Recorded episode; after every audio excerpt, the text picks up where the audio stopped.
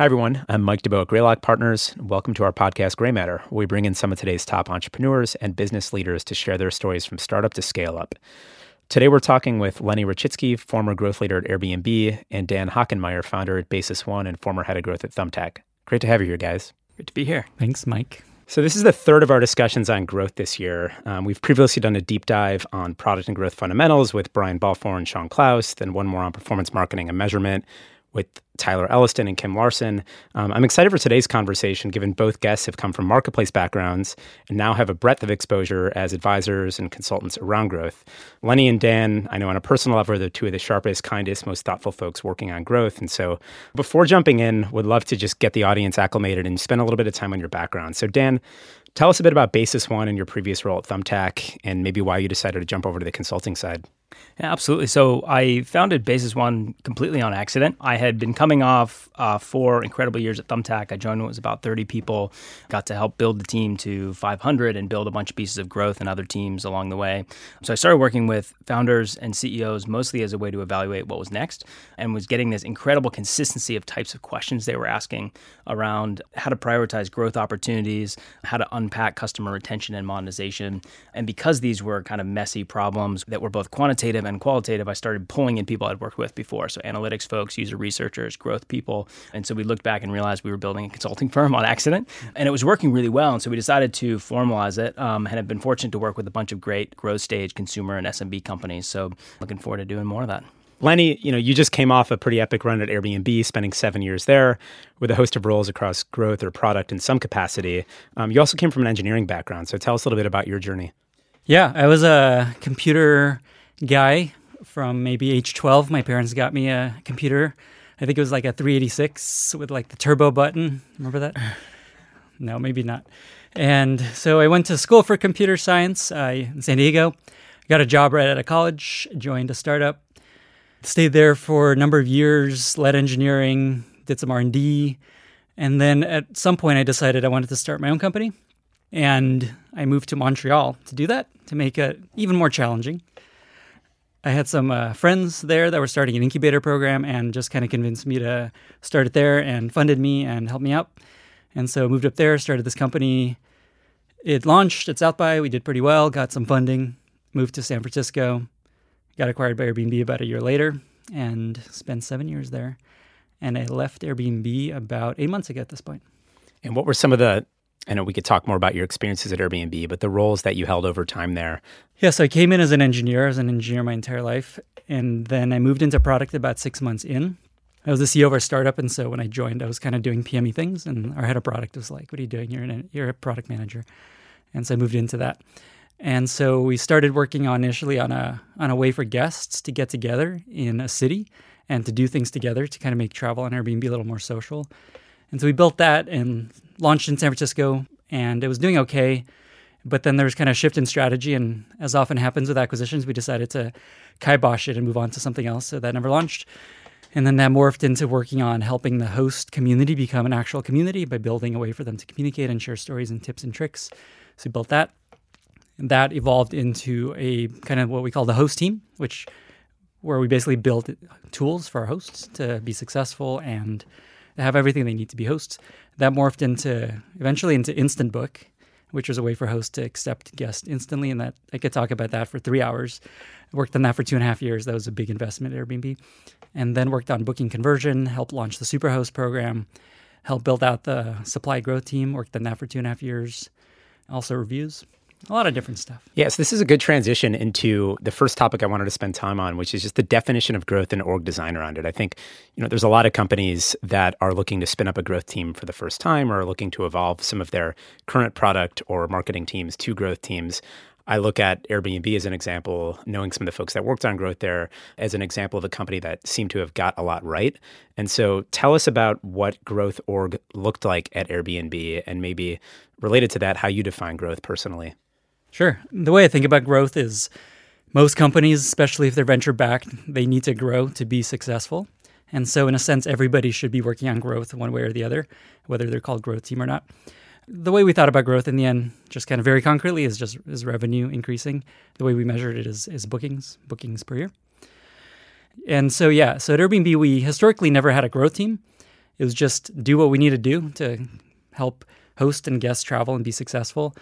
At some point, uh, Gustaf Alströmer, who's now partner YC, basically kind of built the initial growth team, kind of realized, hey, there's uh, best practices out there for how to grow a company.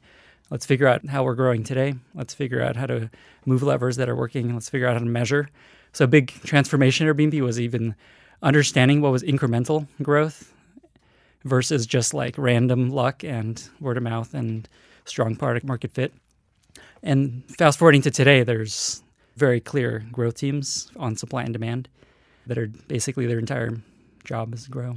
And how does the cascading of metrics, like you mentioned revenue is kind of the top line metric, then that kind of cascades down into some host metrics and guest metrics specifically. But te- if you look at today, like what is the accountability and hierarchy of metrics look like on growth there? So it was actually not even revenue. We actually just looked at bookings. That was kind of the final metric that we all thought about. And then we thought about what are the levers that grow bookings, more supply, more demand, things like that. And so we formed teams around Eventually, we started calling them input and output metrics. So, in a sense, we had these input metrics like supply, like conversion, like traffic, and build teams around that. And their job was drive that metric however you want. One of the things I always found fascinating about Airbnb is in, in talking with Gustaf early on was you know, many companies will separate growth functions into either product led or marketing led growth, and the composition and DNA of the team will look like you know a result of what that top line decision is. I think at Airbnb, my outsider's perspective is that you actually applied a lot of product DNA around doing paid marketing, and so those teams actually looked quite technical. Talk about that a little bit. Yeah, there was a very stark change when we moved performance marketing into the product org out of the marketing org. And I think there's a lot of reasons for why that was. And I don't know if this is the same at every company and how if it works better if it's within marketing at other places. But what we found is so much of growth and marketing is productized now, led with you know data and engineers building infrastructure to to automate it and not you know kind of wing it. So the way we ended up moving things was the performance marketing team was just another team within say the guest growth team or the host growth team with a PM leading the team with marketers on the team, data scientists, engineers, and things like that. And that that's worked really well for us. Yeah, I think Thumbtack took a, v- a very similar pattern. And one thing I'll add for companies thinking about this is customer acquisition, particularly until you get to some level of scale, call it 100 million revenue, is mostly about getting really good at one thing. And so it's less about where the team sits and more about giving that team all of the levers to make that work, whether it's virality or paid marketing or SEO, which it was in the early days on the consumer side at Thumbtack. And none of these are any longer about just marketing, I think. Like even paid marketing, to your example, if you look at like who I think are some of the very best at this right now, if you look at like Wish, for example, that's an engineering team, not a marketing team. And if it's a purely marketing effort, you're bringing a, a knife to a gunfight effectively now, I think. Um, and so it's a, it's a very different game. For sure. Yeah. It's something we used to talk about a lot at Stitch Fix. Like, I think right now, the for the usual suspect channels, your ability to go and find arbitrage or actually like differentiate on being great at paid marketing, it's actually really difficult and, uh, if not impossible, like just given how efficient these ad marketplaces are.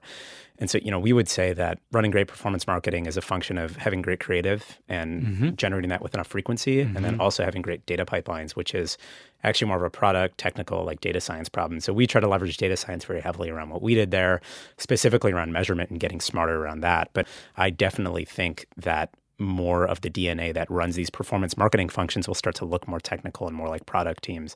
And it's something, Dan, I mean, you and I have talked about, we talk about at Reforge is, you know, the field of growth, if successful, might cease to exist uh, or might abstract itself away into product and marketing functions if it's done right. Like, do you see that happening already today? Yeah, certainly. So I think one thing that's really important for companies to understand is look at where the function of growth was incubated. It was Facebook and LinkedIn and Twitter and then Pinterest and Airbnb and all of these companies. And there's something that's true that's common about all of those, which is they have extreme product market fit mm-hmm. and they have network effects or, or compounding uh, benefits from small changes. And so in that world, you can have a pretty traditional team that is data led, experimentation led. You can avoid a local maximum problem because you're pretty sure you're tapping into the right vein and you can just continue to test. And so if you're working on that kind of business, Airbnb, Thumbtack, some of the businesses we're working with, that now like Faire very much follow this pattern. And for people who are in the growth world, those are really fun places to work. But for other businesses, actually not always the best fit. And in those cases, my hope is that they take some of the best things about growth, so still being data driven, experimentation focused, but combine it into a more traditional product or marketing process. And so I think part of what we're seeing is companies realizing that they can't actually just apply this playbook uh, to a different type of business. Something I'll add to that is uh, the way we thought about building teams at Airbnb, especially thinking about growth, is so say we had the host team. We we kind of divided things up into host and guest. Is growth was a part of the team, but there was also just like we want to make the product experience better for hosts. We want to make hosts happier. That's important to us, and so there was kind of a growth component, and there was a we just believe in these bets, like the Superhost program, for example. And what I found really important is that it's all under one leader that can trade off against one or versus the other. Like we need to let's put all these resources behind something we believe in versus let's focus big on growth. Versus there's kind of competing teams siloed and separated because the, the trade-offs are much more complicated and they're kind of battling. It's nice for somebody and either a leader or a leadership group to make those trade-offs amongst themselves. Is the implication of that in your mind that there should not be a growth leader reporting to the CEO, but growth should roll up to something like a product leader who can break those ties? That's the way we approached it. So you know, so like the leader of the host team wasn't like they're just growth. They're responsible for the host on Airbnb, and so they're responsible for getting more hosts. They're also responsible for their general happiness and satisfaction, and all those things. So so they, they were able to have this wider perspective on what's important now and where do we want to put resources. Yeah, I mean, for, for, what it's worth, Thumbtack followed a very similar pattern. I think it worked well, where we had some functions originally under marketing, some under product, and ultimately it all came under product, and it was really effective in that in that way. We're talking here about companies that this is an evolution that was made at scale at Airbnb. I think when you look at companies maybe at the Series A or closer to inception, I still think I am seeing more frequently than not they're being standalone growth pods that are generally designed to move faster than the average pace of the company and are measured more on like velocity of experimentation. And then the stuff that works will get rolled into core product. But that dynamic actually breaks at scale. So I'm curious if you, like when you work with earlier stage companies, do you see that? Like what trends are you seeing around that point? So I think one helpful frame is success is measured by velocity of learning, not just velocity of shipping experiments. And so the implication of that is that you actually, in some cases, may learn from shipping something uh, bigger without an experiment, or in some cases, launching fewer tests that are more holistic tests. And so it's funny, we see two types of problems. You see early stage companies who are not experimenting at all, and they should be, or they get to a point where they're later stage and they're just testing everything, and all they care about is velocity, and they're using it as a place for critical thinking, right? They're replacing actually thinking hard about who the customer is. And so I think you want to be somewhere in the middle of those two. This is actually a topic I wanted to get at later, but while we're on it now around analytics, like something that was fascinating to me when I spent some time at Airbnb was looking at how democratized like the experiment framework and actually the analytics infrastructure was. And so basically anyone, it seemed, could go and kind of spin up an idea and actually look in real time what the results were of that. And that I think has benefits culturally, I would imagine, to an extent. And one of the paths that I have seen, maybe as um, kind of a, a watch out for companies that start to do growth early, is testing changes that are too micro, that even if they accumulate, aren't really going to move the needle much. And so I'd be curious, like how the question's more on the experiment framework and the democratization of that, kind of how that pl- panned out at Airbnb. Yeah. So the way that it started was uh, a, a, product or a library, I guess, uh, called Trebuchet. That was essentially a, a flag that basically assigns half of users to some one group and half of users to another. And in code, you wrap your change around this if statement. If they're in this trebuchet, show this, otherwise show that. And that was all you needed to do in code. And then it sets a cookie and remembers you're part of that experimental group. And then it was just like a bunch of SQL queries to figure out what happened, what happened between these two groups. So it was very manual, but it gave us some way to start tracking this stuff. And then they ended up building dashboards that let you like turn them on, turn them off, launch to 100%, a problem we ran into is the code base just started having all these remnant if statements of experiments that launched, but no one got back to cleaning up the code. So that's where it started. It was really simple and it worked really well. But then we realized there's experimental issues with that. You're uh, diluting your experimental group pretty significantly because you're not assigning it at the intervention. You're just kind of assuming everybody saw what you're experimenting with. So there came a point at which we put a team on building our own internal experimental framework, which we called ERF, Experimental Reporting Framework, which was in code similar to that, where you kind of wrap changes around this if statement. but it smartly assigned uh, you to an experiment. And then, to your point, it created these dashboards where you could watch your experiment all day. I had like 30 tabs always open in a, in a browser window that I refreshed every day that I went through to see how our experiments were going. And it was, you know, it shows you if it's statistically significant, what the p values are, how many people have been assigned to it.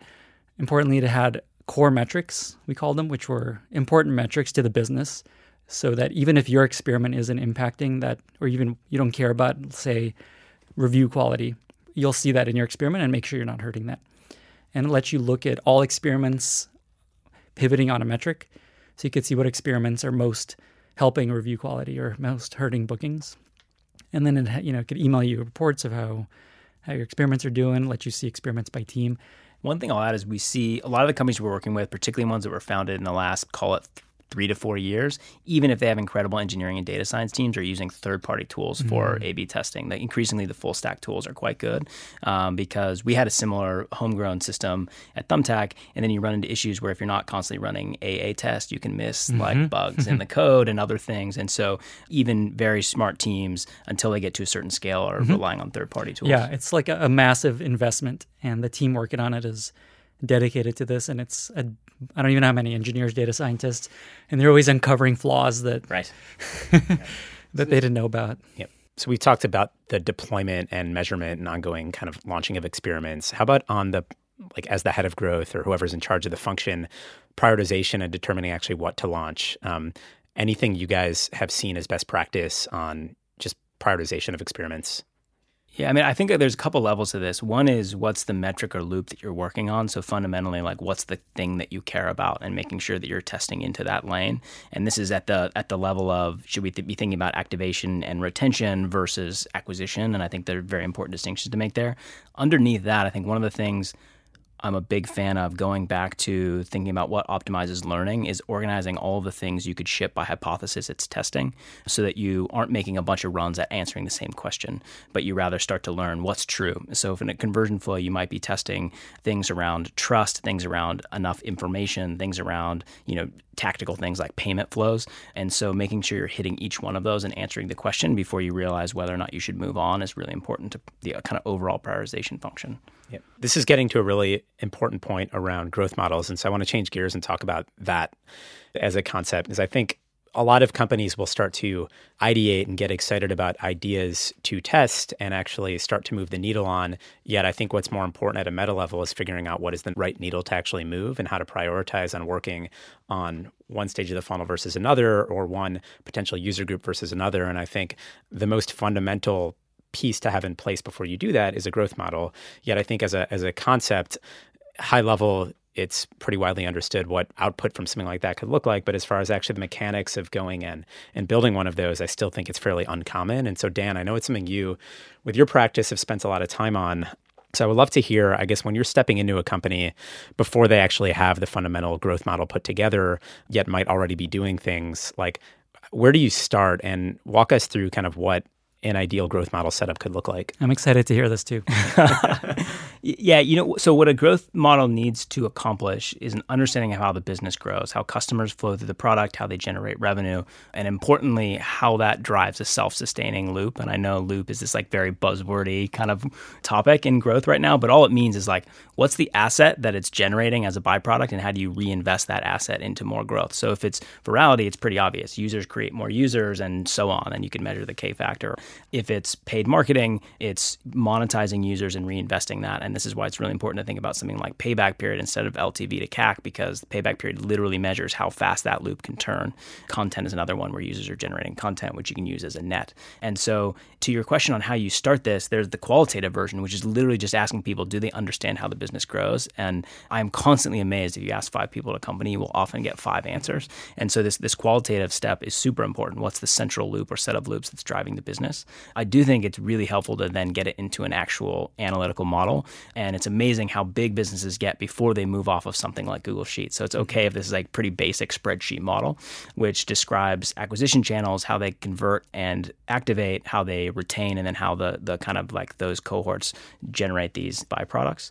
And I think from there you can start to see all these really interesting things which which aren't super obvious. So for example, at Thumbtack, we went through this exercise too late, and I think as a result paid a lot more attention to activation and conversion for too long. And you know, it, it's kind of obvious that you should focus on customer retention, at least uh, theoretically, but it's hard to understand magnitude because things like as you increase retention, users become more valuable you can go reinvest more in, in paid marketing. They generate more content, which increases SEO. So the magnitude is much bigger than you would guess on a kind of linear basis. You also start to see the actual mechanism. So it turns out all of this repeat engagement was happening on mobile. So it was really important to push people from mobile web over to native. You see certain segments emerging. And so once you get it into a model in this way, you can start to really piece apart what's happening. And when we build this for companies now, it's a weekly model that's usually on a daily basis, pulling in data automatically from whatever their data warehouse is. And it's doing two things. It's one, it's projecting out into the future so you can use it for opportunity prioritization, but it also can power like a weekly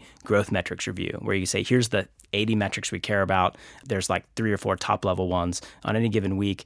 These five of them are outside two standard deviations where we would expect them to be. And so we should pay attention and figure out what's happening with those. And so it has both this kind of forward looking and backward looking component. So Let's shift gears and talk about marketplaces a little bit. I think it's an area, Lenny, I know you were working on a broad study of marketplace models that by the time this podcast is released will, will have started to drip out. And so I was excited to see some of the work you put together on that. You know, what were some of the most insightful lessons you learned in studying both early and at scale businesses? Yeah, so I guess a little bit of background. I've uh, embarked on this, what turned out to be a very complicated and, and large investment of research into how the biggest marketplaces today grew, how they cracked the chicken and egg problem, how they grew supply, grew demand, maintained quality, things like that. So I ended up interviewing about 24 people across 17 different companies to figure out what worked for them because I felt like just the one perspective from Airbnb was not that useful. And so that turned into this, I don't know, 50 page long research document that I'm going to be releasing little bit by little bit because it's way too much information but I, I learned a lot from it, and I'm hoping it's useful to other people. So a couple things that I, I was a little surprised by, and we'll see we'll see if other people are too. One is so there's kind of four steps to cracking the chicken and egg problem based on on the talks and interviews I've been doing. One is you figure out how to constrain your market, whether it's geographically or category. Two, you figure out if you want to focus on supply or demand, which one you want to concentrate on. Three, grow supply. Four, you grow demand. And so diving into kind of how these worked, I'd say one surprise is that almost 80% of marketplaces focused on supply. And the, there's only three that I talked to that concentrate on demand, and they all had very kind of unique reasons to do that. So, learning there is unless supply is coming extremely easily, almost surely you should just be focused on on supply. What are the examples where supply was coming easily? Because I think that, yeah. Um, I think those of us that talk more about it, that might be intuitive, but I think to many out there, it's actually like counterintuitive. And so, give us some examples of the the few that focused on demand first and why. Of the 17 companies I talked to, three that where supply came super easily, and essentially they were never supply constrained. That's kind of the message I got from those guys. Were uh, Rover, TaskRabbit, and Zillow. They're all unique, but Zillow's unique in that they, they basically bootstrap supply by using existing data that existed around homes and then built, I believe it was the Zestimate on top of that. And so they didn't have to, you know, convince people to get online initially. They created this kind of bootstrap supply and then they created demand. And then they went out to people and convinced them, hey, you should list your home on Zillow because there's all this demand. For Rover and TaskRabbit, I think the key for them is the value prop is really great. Make meaningful money anytime you want by walking dogs or putting together furniture. So anybody could do it. It's super flexible. You make meaningful money, and I, I think that's a rare thing. And so those are the those are the three where supply was not a problem. And TaskRabbit's a good example where they actually had, had to end up charging a fee to even apply to be a task tasker because they had so much backlog. Yeah. So Dan, how about on your end? You know, when you were scaling the marketplace at Thumbtack to different levels, like what what were some maybe non-intuitive insights you kind of came across over time as far as marketplace learnings? In the example you gave, Lenny, you talked about how most marketplaces focused. Thumbtack was the uh, mm-hmm. example of the extreme opposite, right. where the founders decided to launch in a thousand categories nationwide for good reason, though. That's right. And they were also just, uh, they did some incredibly scrappy things early on. They just had a lot of hustle that allowed them to get past that, that hurdle. But I'd say it went in phases. And in the early days, the growth team would kind of like pivot from working entirely on supply to working entirely on demand, depending on what was needed. And for example, like when I joined, we had a burning supply problem. SEO was starting to work on demand, and we had massive uh, influx of consumers with actually a very bad NPS because we didn't have pros for them. And so it was all hands on deck. How do we scale that? But I will say, I think the, the key insight that guided all of this work was understanding how we define liquidity and goaling both sides of growth on that metric. And I think liquidity is one of these things where prior to getting there, it's basically all a marketplace should focus on because the marketplace who hits liquidity first typically wins in that local market. And that typically means winner take all or winner take most. And my personal definition of liquidity is when the marketplace becomes reliable for both sides of the market, when they can rely on it to either generate business or, or hire somebody. And, you know, so there's one exercise we went through of how does the market break down? And in Thumbtack's case, it's pretty obvious that it's by city and geo, and, and the kind of units of supply and demand are not really permeable on those lines. So that's the unit at which you need to build liquidity. It's maybe a little messier if you look at like a commerce marketplace like like Amazon, where one person might want to buy many things. But you need to get kind of like down to the canonical unit of the market. And then within that unit, what's the metric that means you're doing a good job. And and in my mind, the forcing function is always is the is demand happy. So are you doing the kinds of things that will allow them to convert at a high rate? And in our case, uh, or in Thumbtack's case, if you got them enough quotes from pros, there was a point where they tipped, they started hiring, their NPS spiked, they would retain at a really high rate. So we literally built this, you know, this huge heat map that had the rate or the percentage of consumers that were getting enough quotes in each market, and we said at above a certain threshold it was healthy or not, and we actually plugged this into all of our growth and marketing programmatically. So bidding was going up and down in markets for supply and demand based on where that liquidity metric was. And that's where it really started to click and we stopped being kind of reactive and jumping from one side to the other and really were thinking about how to manage liquidity going forward. Yeah. It's insightful. Lenny, how about liquidity? What metrics were you using to assess liquidity at Airbnb? Yeah, and this is some, one of the things I looked into with this research is how to one how do marketplaces know if they're supply or demand constrained, and a, couple learnings came out of that. One is uh, something like forty percent of marketplaces that I spoke with were always supply constrained. Forty percent were one or the other, and depends on market or category, and then twenty percent were always demand constrained, which is again really rare. And so, of the companies that were always uh, that were kind of in the middle, that wasn't really clear, they essentially always came up with a model that kind of told them where they're supply constrained. At Airbnb, honestly, I think they're still trying to figure it out because it's very complicated. But the kind of the evolution that we went through is initially it was we kind of defined an occupancy rate in a market. If it was above a certain percentage, we thought we consider that supply constrained. And so we went from like maybe 40% to 70%. It's definitely not 100 because all the good stuff's taken at some point and what's left people don't really want to book. And then we pivoted a little bit to thinking about if you look at a chart of conversion overlaid with occupancy, you should see a point at which conversion drops if occupancy exceeds some threshold. Mm-hmm. And so that started telling us that that in that market that's supply constrained. And so that became a way we measured where we need supply. And now I think they've moved to kind of an econometric model that tells you for a unit of supply or demand in a market, how much revenue do we think it's going to drive? Uh, and I think that's how they think about this stuff now. It's much more complicated. Yep. One of the other areas around marketplaces um, that I personally have been spending time that I think is becoming a more interesting categories around B2B marketplaces. Mm-hmm. Um, versus B2C. And I know like a lot of the mechanics are very similar between the two. I'm curious in your studies, Lenny, if you spent time with any B2B marketplaces, what you saw as being applicable or not in that domain that, that looked different than on the consumer side. What's interesting is in this research, I kind of discover there aren't any massive B2B marketplaces other than Alibaba. That's the one that came to mind. So either I just haven't heard of them or there's just getting started. Like Faire comes to mind as a good example. Faire's one. I think we're starting to see some in the trucking space. Mm. I, I, think that it's certainly a later wave that's coming now, um, and there's some really interesting ones. Um, having spent a little bit of time on these, uh, I totally agree. Actually, the dynamics are strikingly similar in a way that I think people probably thought would not be true. But some differences are are one the, the cross side referrals can be even more powerful because you can instead of just asking somebody to go out of their way to refer you can just work it into the natural course of business. So if you look at like ritual for example most of their acquisition comes from allowing bars and restaurants to use the product for free with their existing customers. And in the course of just doing business with them they're exposing all of their customers to the demand side of the platform. And there's many opportunities to do that kind of thing. One other thing that comes up that's pretty interesting is there's something different about the word of mouth dynamic in a B2B market where people are more motivated to seek out services to grow their business and there's more established channels to talk about a business.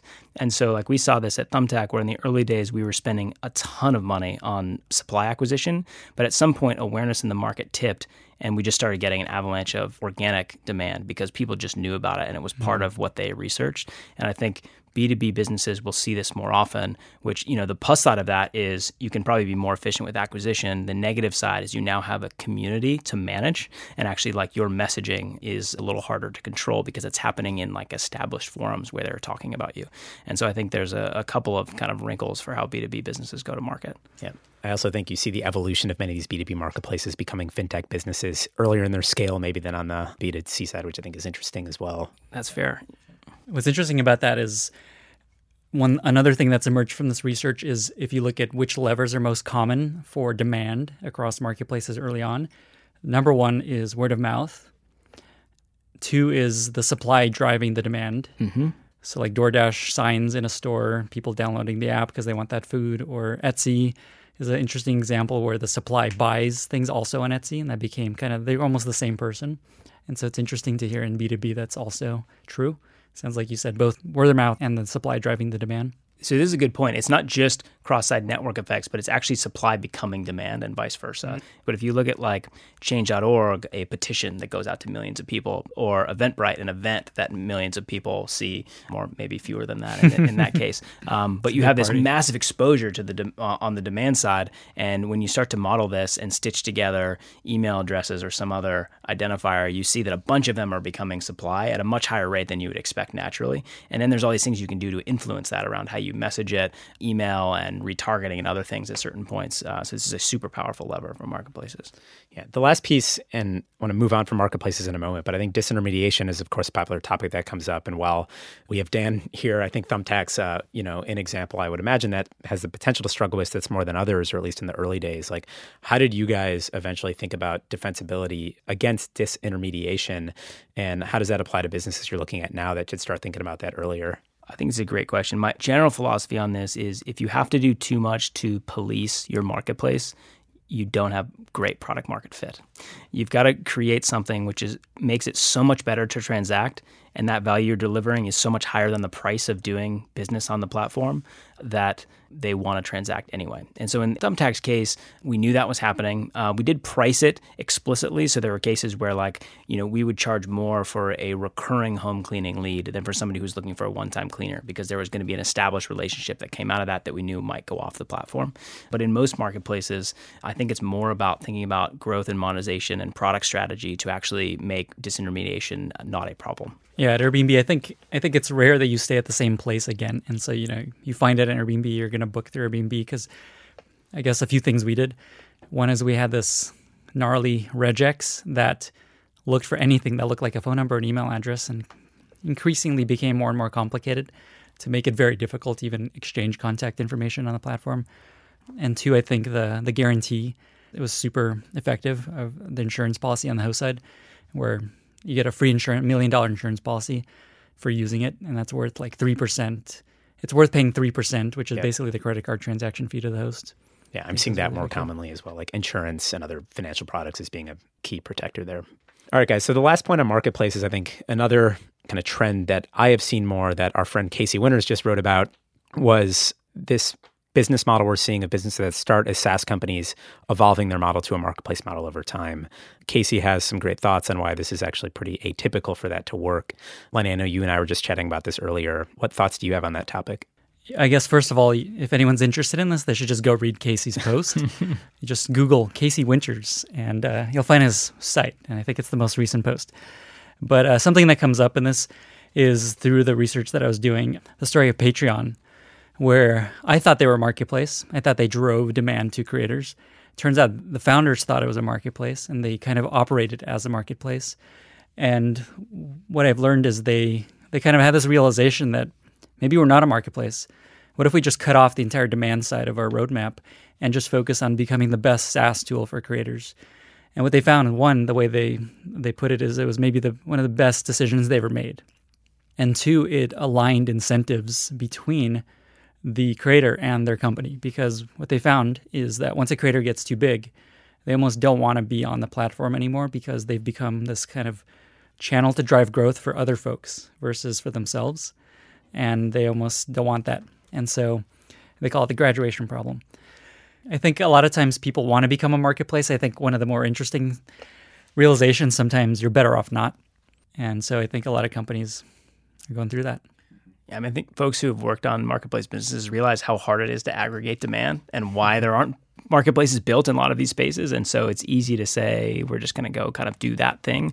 But if you haven't done that in a big way uh, so far, it's often hard to make that transition. I think the exception is when SaaS is used explicitly to bootstrap a marketplace. So it's like the goal in mind right. versus something where you are you have an established SaaS business that you then try to layer a marketplace onto. Yeah, I think it's a harder pattern. It goes back to some of what we discussed earlier about building the fundamental growth models and the metrics that you care about as a marketplace business versus a SaaS company. Like it's a pretty big, almost refactoring when you do make that evolution. And you know, if you're deliberate about that, you could see it working. But culturally, that's another factor that's worth noting as well. Yeah, the way I think about this stuff is your supply may want more demand and you may want to offer them more demand, but if the demand doesn't want what you're offering, it's not going to work. And so the most important part is just do people want this? Is there demand out there? And are you solving a problem for people? Because if you're not, then you're never going to turn into that marketplace. And to the point you made about how you almost have to think about it ahead of time, and that's when it works out well. I think OpenTable is a really great example of that, where they kind of knew they were moving into this two-sided marketplace, but they knew they didn't have any demand yet. And so their whole, what I learned from from some of these interviews is their pitch initially was, 90%. We're, this is going to be the best reservation system. Replace your manual books that you kind of lose and pass around. And so just use that, and that's it. And 10% of the pitch was in the future, we will drive you demand. And as they built up the supply and started driving demand, they shifted their sales pitch little by little. And now it's mostly we're going to drive you a bunch of demand. All right. So that was a good preview for Lenny's marketplace manifesto. Um, if you want to read more about that, subscribe to Lenny's newsletter. So we have time for a couple more points to hit. And one of the ones I want to hit is just misconceptions about growth. So common mistakes or failure modes. I think it's something that, you know, as this topic of growth becomes more popular and more companies want to spin up growth teams, I think there's probably more examples of getting it wrong than getting it right. And so I think for both of you guys, like what common mistakes and pitfalls have you seen companies make as they're starting to think about spinning up these functions? And maybe as an extension of that, like how do you see the evolution of this function in the near term? I'll take that first. A few come to mind. I think one classic one is just this idea that there's going to be some growth team over here and they're going to take care of growth and we can work on like stuff we really want to work on, like make amazing products and make everybody happy. And I think in reality, it doesn't ever work that way. I think those have to be super connected. And so don't expect some kind of magical growth team that just solves all the hard problems for you and you can work on beautiful things on to the side. Another is that it needs to be short term. I think a lot of people think of growth as like this incremental optimization. That's all it is. And the way, like all growth is, is you pick, here's the thing we want to grow. Let's put smart people behind that problem and let them figure out how to grow it. And it could be conversion, it could be quality, it could be happiness of your community. And so you could that's all growth. The key is what are you growing and what resources are you giving the team to to solve that problem? All right, so last topic to talk about is for you know for companies that are starting to think about measuring their growth and who are starting to invest in it, especially in this world of proliferation of capital and there being many ways to actually go and spend on growth, some of it potentially being unhealthy. Like how should a company think about whether they are growing in a healthy way or not? And maybe for ones that aren't, what options do they have? Yeah, so I think about a hierarchy of the quality of sources of growth, and so probably the the most healthy growth is purely organic, word of mouth. A lot of this is going to show up as traffic or customers that you can't track because you don't know where they came from. There would be then, I think, channels you're using that are pr- proprietary to you in some way. So it's using your own content to drive SEO, it's incentivizing your own customers to drive referrals, those types of things. And then there's totally non proprietary channels like paid marketing. If you think about what the business looks like, and this goes back to the growth model, you can literally just strip away the third tier or the third and the second tier and see what you have left. Is the business still growing? Is there still something underlying that's valuable? And if not, that's a difficult situation to be in because I think things like paid marketing are typically best as accelerants rather than as the the core growth strategy. So in a marketplace, great ways to launch a market, great ways to get a, a loop spinning. Um, but if your business is relying on it to the point where you take that out and the business doesn't look like it has a lot of growth in it, it's probably unhealthy. The way I, I guess I'll take a different approach to this question of how do you how do you build a business and a community and a company that works out and makes all your kind of stakeholders happy and doesn't just focus on growth at all costs. So at Airbnb, I think there's this always this spectrum of focus, like what's a metric that we're driving, like let's say bookings, and there's a lot of power to just a lot of focus. Two, okay, but there's all these other things that matter. Are people having a good time? Are communities happy? Are hosts satisfied? Are are people creating good memories and things like that? And so Airbnb kind of went from one end of the spectrum of we're going to grow nights booked, and that's going to be the focus, and we'll see how it goes. And I think, honestly, I think Brian and the founders were early to realizing there's much more that should be put into that equation. And so there's this uh, focus on what, what Brian ended up calling a 21st century company. As we go into the future, we're going to realize one that there's a lot more stakeholders we have to think about. And so with Airbnb, it's it's the shareholders, but it's also the host and the guest and the communities. And so so that's kind of become more institutionalized at Airbnb, and they're actually starting to measure some of these things. And then two, there's this idea of an infinite horizon where you should be thinking about your company as it'll be around for 100 years, and how do you how do you get to that, and how do you plan for that versus like the next quarter, the next year. And so Airbnb's gone through that evolution from just this one metric to this broad kind of bucket of metrics. Yeah. The perspective I would add actually from my time at Stitch Fix is I think, you know, some companies, and I see this as an investor sometimes, like companies that really bootstrap growth early on with paid marketing, and then, are bootstrapping is probably the wrong term there, but get, you know, get growth moving with paid marketing early on, and then saying, you know, we're going to introduce organic late in the game. Like I've, I've rarely, um, if ever, seen that work because it's a very different discipline, and it's just, you know, that uh, is dangerous when it doesn't work out, mm-hmm. and unless you have the economics to make your CACs work at much worse levels than they look when you're early stage. Um, those games typically don't end well. And so I think Stitch Fix was a good example of a company that the early days, because of constraints actually around capital, you know, we were focused on a particular demographic that really had strong word of mouth and just amplified the, you know, what this concept was to their communities and networks early on. And so we actually didn't need to do anything or couldn't do much on paid marketing also because of supply constraints. And so by the time we we started layering that on, we had a really strong foundation of retention, a really strong word of mouth component that actually, you know, uh, had a K factor on every user we acquired. And so, like when we started to do it, it was very much an accelerant versus a crutch. You know, that was a recipe for healthier growth, even when you get into tactics like paid marketing that can, on the surface, look unhealthy. So yeah, there's no. I think the takeaway is there's no one size fits all answer around this stuff or any of this stuff but there are certain patterns that you know could start to smell very you know suspicious at the start yeah one addition i'll make to that is if you're in a business that has real network effects it's the only case where your roi on something like paid marketing may actually get better over time mm-hmm. and so that's why you see these businesses sometimes spending uh, what looks like too much in the early days but for almost everyone else it's likely to get harder and so if it doesn't work now you're in a you're in a tough spot and so i think thinking about where you are on that degradation curve is really important so, you guys, this has been great. Um, we could definitely have a continuation of this another time, but I want to wrap things up here. And so, thank you both for your insight. For folks that have listening that want to hear more from you, um, where could they find each of you guys?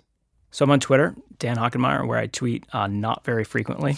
and uh, Basis One is at basis1 spelled out.com. I'm at Lenny San with an S A N on Twitter. And I have a newsletter that I've been working on at uh, just lennyrachitsky.com or lenny.substack.com. Awesome. Thanks, guys. Thanks, Mike.